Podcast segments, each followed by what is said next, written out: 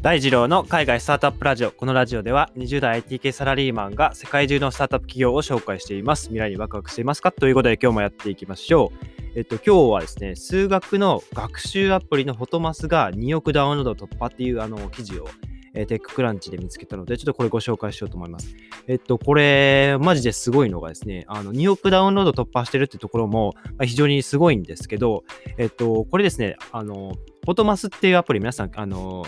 iPhone のあの App Store で検索していただけたら、えっと、すぐ出てくるかと思うんですけど、あの、Excel の中、赤いバージョンで出てくると思うんですね。それをまあダウンロードしていただくと、まあ、アプリ上で写真を撮るんですね。で、えっと、数学の方程式、計算式、x 足すなんちゃらなんちゃらっていうその式を、えっと、スマホのアプリ上で取ると、あの、このスマホアプリがですね、自動で解いてくれるんですよ。これがすごいなっていうところで、なんかこれだけ聞くと、なんか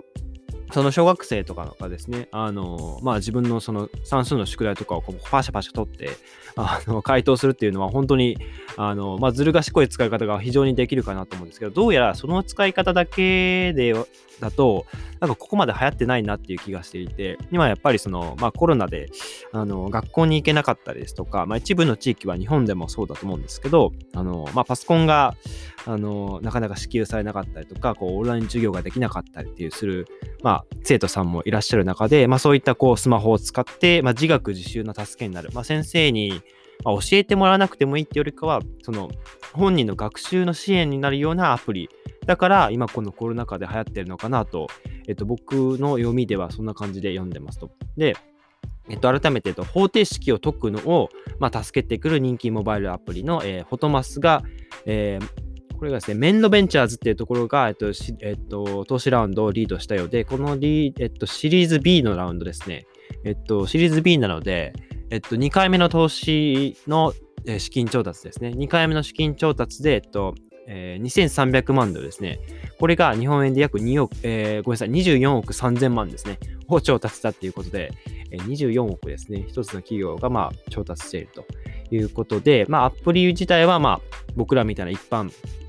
消費者向けというかユーザー向けで、まあ、なんて言うんでしょうね。本当にアメリカのその、えっと、まあ、いわゆるティーンエイジャーというか、あの、お子さんがいる家庭なら、まあ、ご存知かなっていうアプリですね。で、まあ、正確にこのアプリのダウンロード数は2億2000万ダウンロードらしいです。はい。で、まあ、使い方はさっき、えー、お話した通り、まず最初にアプリを立ち上げて、スマホのカメラにですね、数学の問題をまあ読ませるというか、まあ、写真を撮るんですね。撮って、そうすると、あの、アプリがですね、解き方をですね、一つ一つ説明してくれるんですよ。で、まあ、さっき言ったように、あの、何でも楽したい学生にとっても、あの、めちゃくちゃ、あの、神みたいなアプリかもしれないんですけど、まあ、えっ、ー、と、それはさておき、まあ、方程式をカメラの、あの、撮る画面の中に収めると、えっと、いわゆる AR ですね、あの、えっと、 augmented reality ですね。あの、拡張現実っていう、その、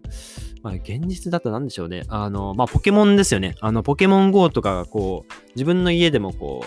う、スマホのアプリかざすと、あの、ベッドの上とか机の上ポケモン出るじゃないですか。あれが拡張現実ですね。あの AR、拡張現実的に回答をリアルタイムでこう表示してくれるらしいんですよ。で、表示されるボタンをクリックすると、回答に至るまでの手順も、まあ、えー、逐一教えてくれるというところで、まあ、開発者の方によると、えっと、中学生レベルが使う、まあ、方程式を想定しているものらしくって、まあ、三角関数とか、え、ー、とまあ僕らでその高校レベルの、えー、数 1A とか数,、まあ、数 2B はまあほぼほぼ無理でしょうね。とか、ああいうレベルは難しいんですけど、まあ、あとはま三角関数とか、そういった難しい方程式とか、まあ、まだまだできないというか、まあ、これからできるようにするかどうかちょっとまだ僕も分かってないんですけど、まあ、それぐらいの、まあ、中学生レベルですね、の方程式を、想定していますと。で、 Photomath の使い方が、まあ、非常に多様だというところで、えっと、例えばなんですけど、あの、まあ、こう、ノートにその方程式書くじゃないですか。まあ、ノートに方程式書いて、で、まあ、それをまあ、 Photomath で、こう、アプリで、こう、まあ、撮るじゃないですか。で、グラフを書くこともできるらしいんですよね。うん。そういった、こう、なんて言うんでしょう。まあ、方程式解くだけじゃなくて、まあ、その方程式に合わせた、こう、なんて言うんでしょう。簡単な、その、えっと、X 軸と Y 軸みたいな、その、まあ、グラフとかも書けるらしいですね。はい。で、えっと、まあ、これがそもそも、まあ、どういうシーンを想定して作られたかっていうと、まあ、そのキーボードとか、まあ、今パソコンでこう勉強する学生というかこう小学生とかも増えてる中でパソコンのそのキーボードで方程式をタイプするっていうのは結構まあ難しいですよね。まあ、今のそのノートパソコン、まあ普通の家庭だとノートパソコンで使うことが多いんですけど、まあ、点キーとかないと思うので、えっと、まあ、マイナス、プラス、かけるとか、あ,、まあ、あとは割るとか、まあ、そういったあそこの四則演算ぐらいなら簡単だと思うんですけど、まあ、よりちょっと中学生レベルのまあ複雑なその方程式になると、まあ、キーボードで操作するのがまあ難しいっていうことで、えっと、まあ紙とあのペンで方程式を、えっとまあ、自分でこうノートに書くじゃないですか。で、そこで、まあ、書いたものをスマホでこう拡張現実で、えー、撮ることで、そのまあキーボードでタイプするそのまあ煩わしさと、まあその、なんて言うんでしょうね、物理的なこう世界とそのスマホの間のそのギャップの橋渡しをしたのが、まあ、この Photomath の、まあ、いわゆる成功な鍵って言われているらしいですね。はい。なので、まあ、キーボードでなかなかタイプしにくかったところを、じゃあもう紙でいいや、とりあえず紙で書いちゃって書いたものを、まあ、スマホで、まあ、読み取る。すると、まあ、えー、方程式出るみたいな。なんかそういった使い方、そこのこう、まあ、かゆいっていうところに手が届くじゃないですけど、そういったところに、まあ、えっ、ー、と、焦点を定めた、えー、アプリになってますと。で、えっ、ー、と、あとはそうですね、えー、まあ、フォトマス自体がその開発者の方曰く、まあ、電卓の、まあ、AR 版というか、うん。なんで、電卓の AR 版、電卓の、まあそうですね、電卓を自分で叩かなくても、えー、アプリ上でその電卓の機能も持ち合わせた、えー、ものっていう形で、まあ、表現していますと。まあ、紙とペンっていう、まあ、物理的な現実を、まあ、計算能力のあるアプリを用いて、えー、まあ、その、まあ、拡張した、現実を拡張したっていうことですよね。うん。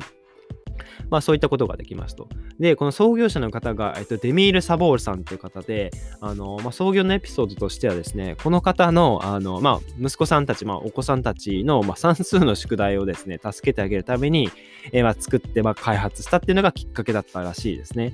で、まあ、このアプリをまあ実際にその本腰入れるようになったのが、えっと、そのフォトマスが当初ですね、あの、ミクロブリンクっていうまあ会社があるらしくて、まあ、そこの、えっと、会社の、まあ、最初にそのお子さんたちのために作って、で、これなんかまあ、なんて言うんでしょうね、商用利用できるんじゃないかっていうところで、ミクロブリンクっていう会社のために、まあ、デモアプリ用としてですね、まあ、設計をしていくんですよ。で、当時のその、デミールさんのチームで、あのまあ、テキストの、テキストをこう読み取る認識技術に取り組んでいて、まあ、それを、まあ、そのコア技術として、コアな技術として、さまざ、まなその会社さんに、えっと、テキスト認識技術もあの組み合わせて、まあ、販売、まあ、商品化していくっていうことをまあ考えたと。で、えっと、まあ、2014年頃の、あの、ロンドンの TechCrunch Disrupt でですね、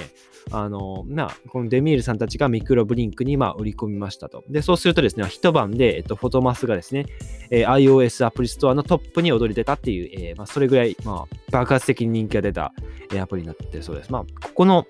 なんて言うんでしょうね。まあ、アプリ自体を作ったのはデミールさんたちなんですけど、そこのまあ、反則的なところはおそらくミクロブリンクさんたちがこう何かしらこう頑張ったところも、まあ、一部あるかと思うんですけど、まあ、結果として、えー、iOS アプリのストアにトップに、えー、出たということですね。で、まあ、繰り返しなんですけど、フォトマスは今これまでにですね、2億2000万回以上ダウンロードされているところで、えっと、おそらく、えっと、日本で使うというか、まあ、アプリ自体は多分英語なので、あ、日本語の表記、日本語の切り替えができるかちょっと僕も確認しないんで申し訳ないんですけど、まあ、基本は英語で使うものみたいですね。で、えっと、まあ、この2021年の2月時点で、えっと、アメリカのアプリストアで、えー、59位、まあ、Tinder、あの、出会い系アプリの Tinder の1個上くらいですね。のランキングに位置していますと。うん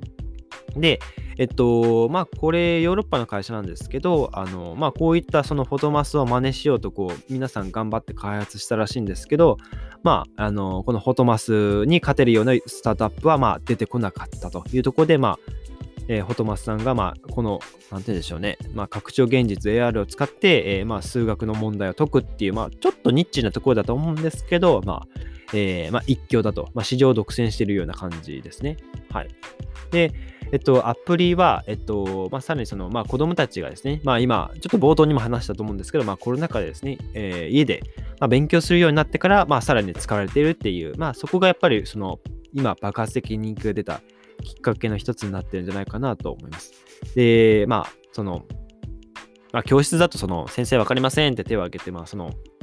まあ、教えに行くっていうそのスタイルがあの一般的だと思うんですけど、まあ、そういったその先生たちの手助けがなくても一人で学習できるようにっていう、まあ、思いを込めたアプリってことですね。はい。で今、そのフォトマス自体はあの無料で使えます。で、まあ、有料版のフォトマスプラスもあるんですけど、こちはなんかこうアニメを使ってですね、解き方を説明するっていうような、まあ、プラスしたそのいろんな機能があるらしいので、えっ、ー、と、ごめんなさい。ちょっとこの有料版の、えっ、ー、と、金額までが、えっと、このサイトにも書いてないんですよね。えっと、フォト、えー、あ、フォトマスプラスって書いてありますね。ごめんなさい。えっと、まあ、スタートフリートライアルと書いてあって、金額がですね、ごめんなさい、ちょっと事前に調べておけばよかったんです。あ、やっぱちょっと金額書いてないっぽいですね、これ。スタートフリートライアルをチェックすると、えー、と、あ、やっぱ出てないですね。なので、これアプリストアで皆さんちょっと気になる方はですね、確認してみてください。というところで、今日は以上かな。はい。えっ、ー、と、マス、えー、マススーパーパワーズ for every student って書いてありますね。うん Award-winning Photomas app makes math easy to understand and master って書いてあるので、まあ、なんでしょうね。あの、フォトマスを、フォトマスアプリを使って、まあ、数学を簡単に理解してマスターしようみたいなことが書いてあるので、えー、まあ、気になる方はですね、まあ、英語の勉強にもなるかと思うので、ぜひチェックしてみてはいかがでしょうかっていうところで、今日は改めて、えー、数学学習アプリのフォトマスが2億ダウンロード突破というテーマでお話しさせていただきました。で、最後に、あの、最近、あの、配信アプリのサンダー FM の方で、あの、なぜかのお気に入りの配信の放送に載っていて、ありがたいことにあの聞いていただいている方が増えてるんですけど、どうやってそこのあのおすすめに乗るかが僕も全然理解できてなくて、あのまあ、もちろん多くの方に聞いていただきたいなっていう気持ちはあるんですけど、まあ、よりそのあのこういった知識をあの、まあ、取り込んでいって、みんなでこう、まあ、時代に乗り遅れないように波乗り波乗りしていこうっていう思いであの発信してるので、もしその、まあ、ちょっとこれ毎回言ってるんですけど、あの気になる業界とか、まあ、例えば、あのフードテックであの新しい代替肉の業界とか教えてくださいとか、まあ、そういったのニッチではないか、そういったその、まあ、皆さんが興味のある業界とか教えていただけたら、ちょっと僕独自で調べてご紹介しようと思うので、ぜひ、えー、まあ、Twitter の DM でも構いませんし、えっと、各、えー配信アプリのコメントでも構わないので、えー、ご意見いただけると嬉しいです。ということで、えー、今日のエピソードがですね、役に立った、いいなと思ったら、ぜひフォローよろしくお願いします。それでは、皆さん素敵な一日をお過ごしください。バイバイ。